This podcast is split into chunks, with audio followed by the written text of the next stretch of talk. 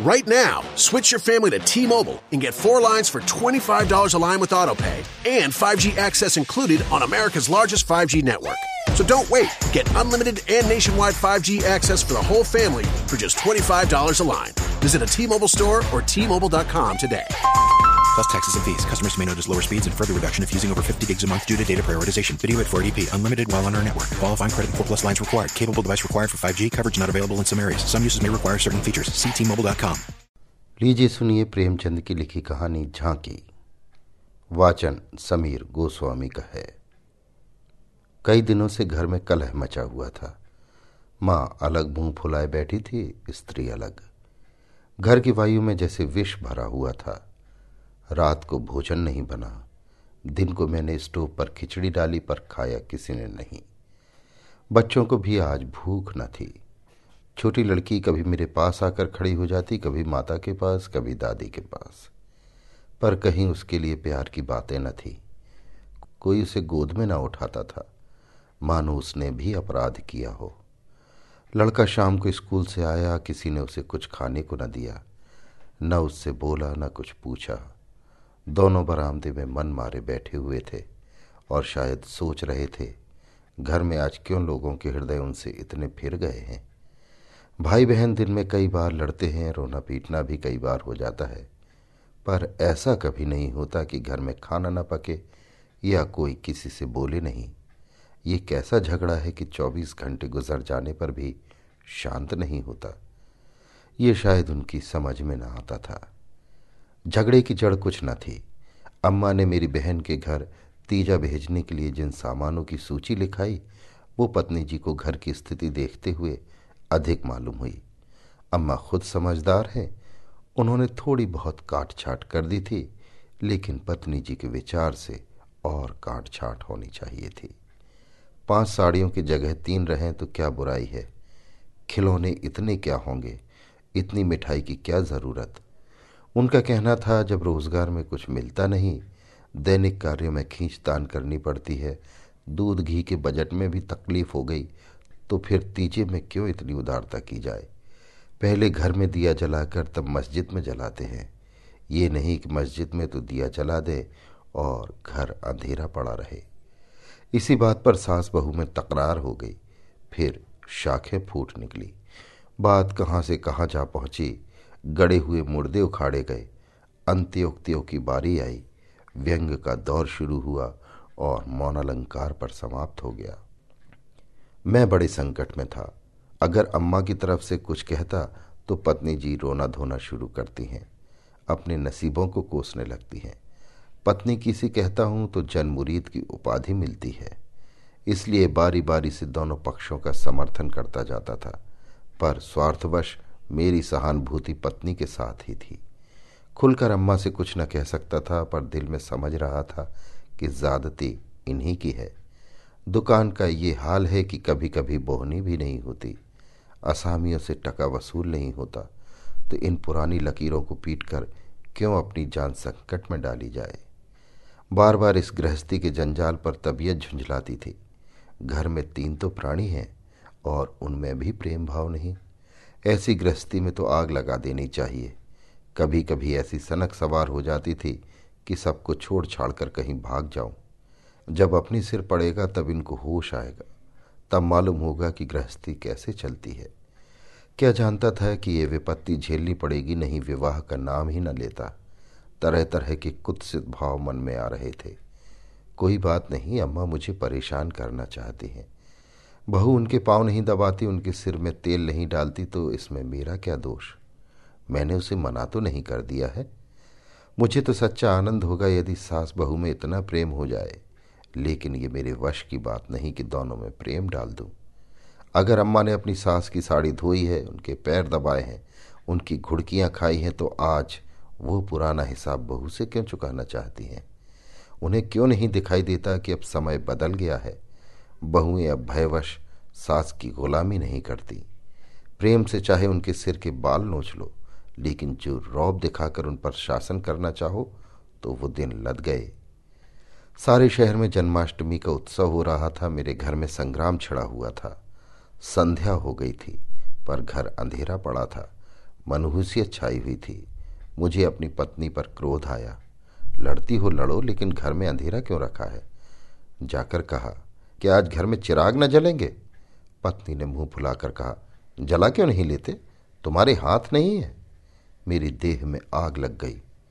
बोला तो क्या जब तुम्हारे चरण नहीं आए थे, तब घर में चिराग न जलते थे? अम्मा ने आग को हवा दी, नहीं, तब तो सब लोग अंधेरे ही में पड़े रहते थे। पत्नी जी को अम्मा की इस टिप्पणी ने जामे के बाहर कर दिया। बोली, जलाते होंगे मिट्टी की कुप्पी। लालटेन तो मैंने नहीं देखी। मुझे इस घर में आए दस साल हो गए। मैंने डांटा अच्छा चुप रहो, बहुत बढ़ो नहीं। ओहो, तुम तो ऐसे डांट रहे हो जैसे मुझे मोल लाए हो। मैं कहता हूँ, चुप रहो। क्यों चुप रहूँ? अगर एक कहोगे तो दो सुनोगे। इसी का नाम पतिव्रत है। जैसा मुँह होता है, वैसे ही बीड़े मिलते हैं। मैं परास्त होकर बाहर चला आया। और अंधेरी कोठरी में बैठा हुआ उस मनहूस घड़ी को कोसने लगा, जब इस कुलच्छनी से मेरा विवाह हुआ था। इस अंधकार में भी दस साल का जीवन सिनेमा चित्रों की भांति मेरे नेत्रों के सामने दौड़ गया। उसमें कहीं प्रकाश की झलक न थी, कहीं स्नेह की मृदुता न थी। सहसा मेरे मित्र पंडित जयदेव जी ने द्वार पर पुकारा, अरे, आज ये अंधेरा क्यों कर रखा है जी? कुछ सूझता ही नहीं कहाँ हो? मैंने कोई जवाब न दिया। सोचा ये आज कहाँ से आकर सिर पर सवार हो गए? जयदेव ने फिर पुकारा, अरे, कहाँ हो भाई? बोलते क्यों नहीं? कोई घर में है या नहीं? कहीं से कोई जवाब न मिला। जयदेव ने द्वार को इतनी ज़ोर से झंझोड़ा कि मुझे भय हुआ कहीं दरवाज़ा चौखट बाजू समेत गिर न पड़े। फिर भी मैं बोला नहीं, उनका आना खल रहा था। जयदेव चले गए, मैंने आराम की सांस ली। बारे शैतान टला, नहीं घंटों सिर खाता। मगर पाँच ही मिनट में फिर किसी के पैरों की आहट मिली और अब की टॉर्च के तीव्र प्रकाश से मेरा सारा कमरा भर उठा। जयदेव ने मुझे बैठे देखकर कौतूहल से पूछा, तुम कहाँ गए थे जी? घंटों चीखा किसी ने जवाब तक न दिया। ये आज क्या मामला है? चिराग क्यों नहीं जले? मैंने बहाना किया। क्या जाने, मेरे सिर में दर्द था। दुकान से आकर लेटे तो नींद आ गई। जयदेव बोले और सोए तो घोड़ा बेचकर, मुर्दों से शर्त लगाकर। हाँ यार, नींद आ गई। मगर घर में चिराग तो जलाना चाहिए था, या उसका डिट्रेचमेंट कर दिया। आज घर में लोग व्रत हैं, हाथ खाली ना होगा।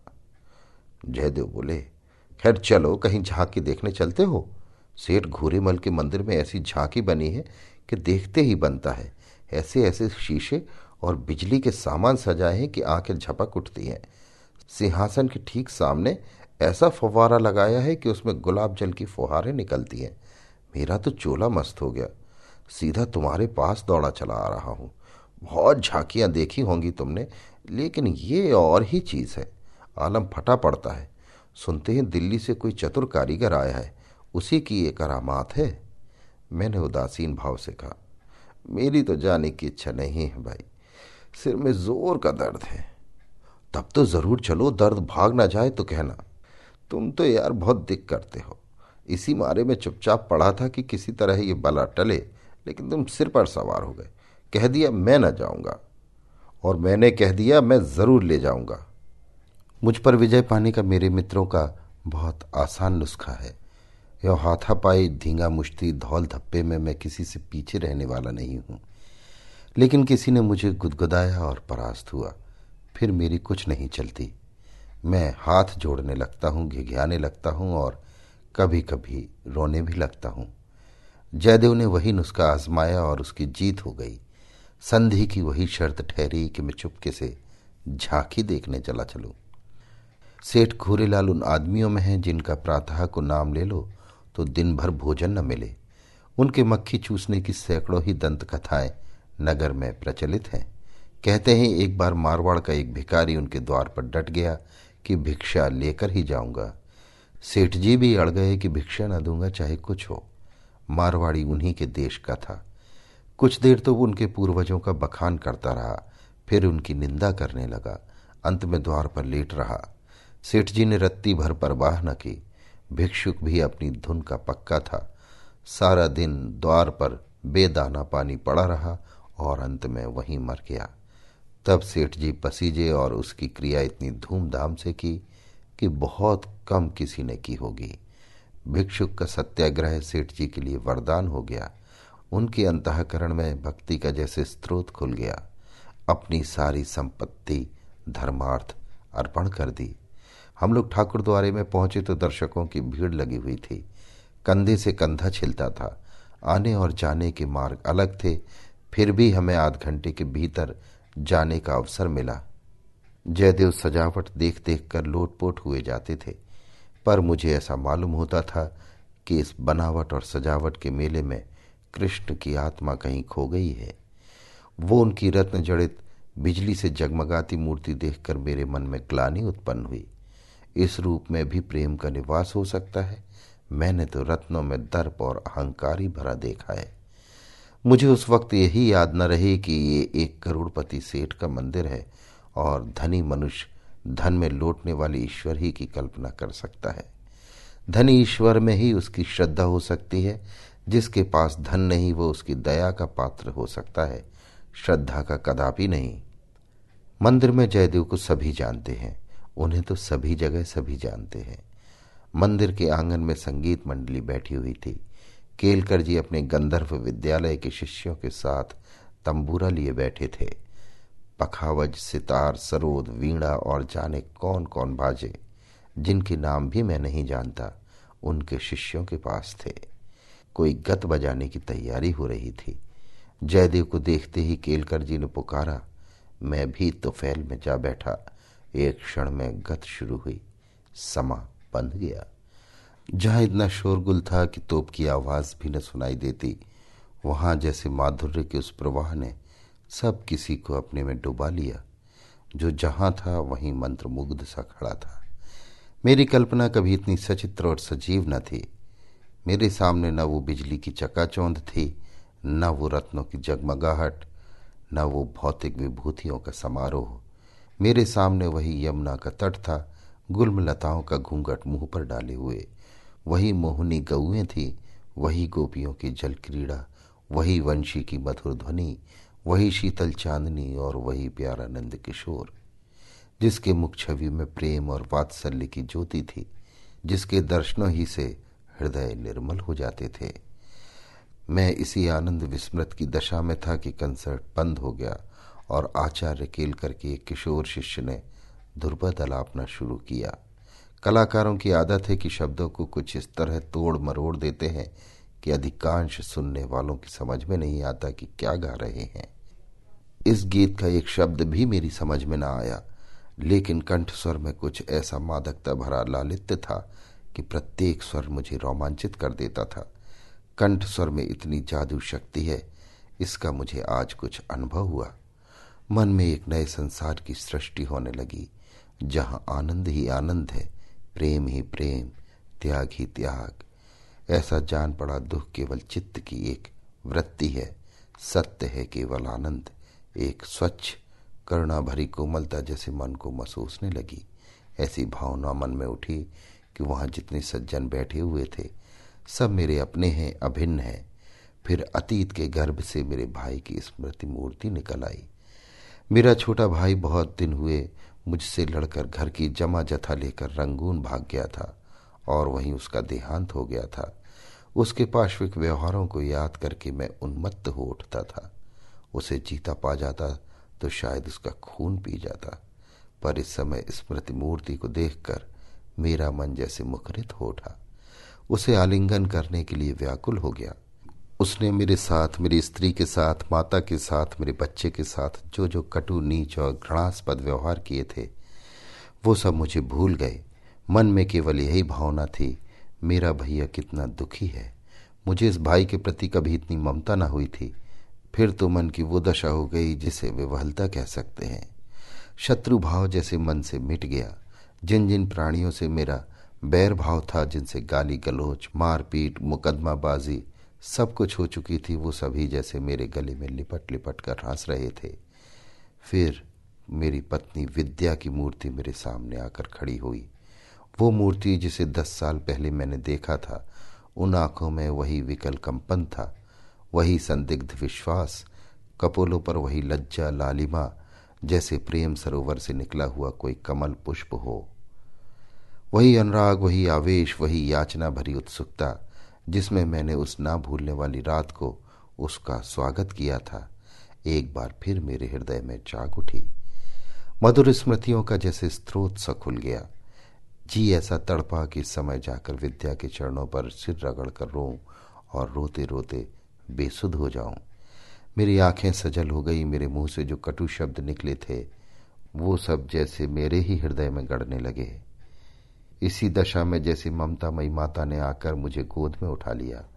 बालपन में जिस वात्सल्य का आनंद उठाने की मुझमें शक्ति न थी, वो आनंद आज मैंने उठाया। गाना बंद हो गया। सब लोग उठ उठ कर जाने लगे। मैं कल्पना सागर में ही डूबा रहा। सहसा जयदेव ने पुकारा, चलते हो या बैठे ही रहोगे? अभी आप सुन रहे थे प्रेमचंद की लिखी कहानी झांकी। Ace is the place with the helpful hardware, folks. Ace is the only national retailer that carries Benjamin Moore paint, which means the paint you trust and a huge selection of colors are right in your neighborhood. And this Saturday only, you can pick up a free sample of Benjamin Moore at your local Ace. It's a great way to explore quality colors and find the perfect one for your place. So if you're looking for award winning service and a new look for your home, look no further than Benjamin Moore paint at Ace. Offer valid August 1st for Ace Rewards members. Limit one at participating stores while supplies last.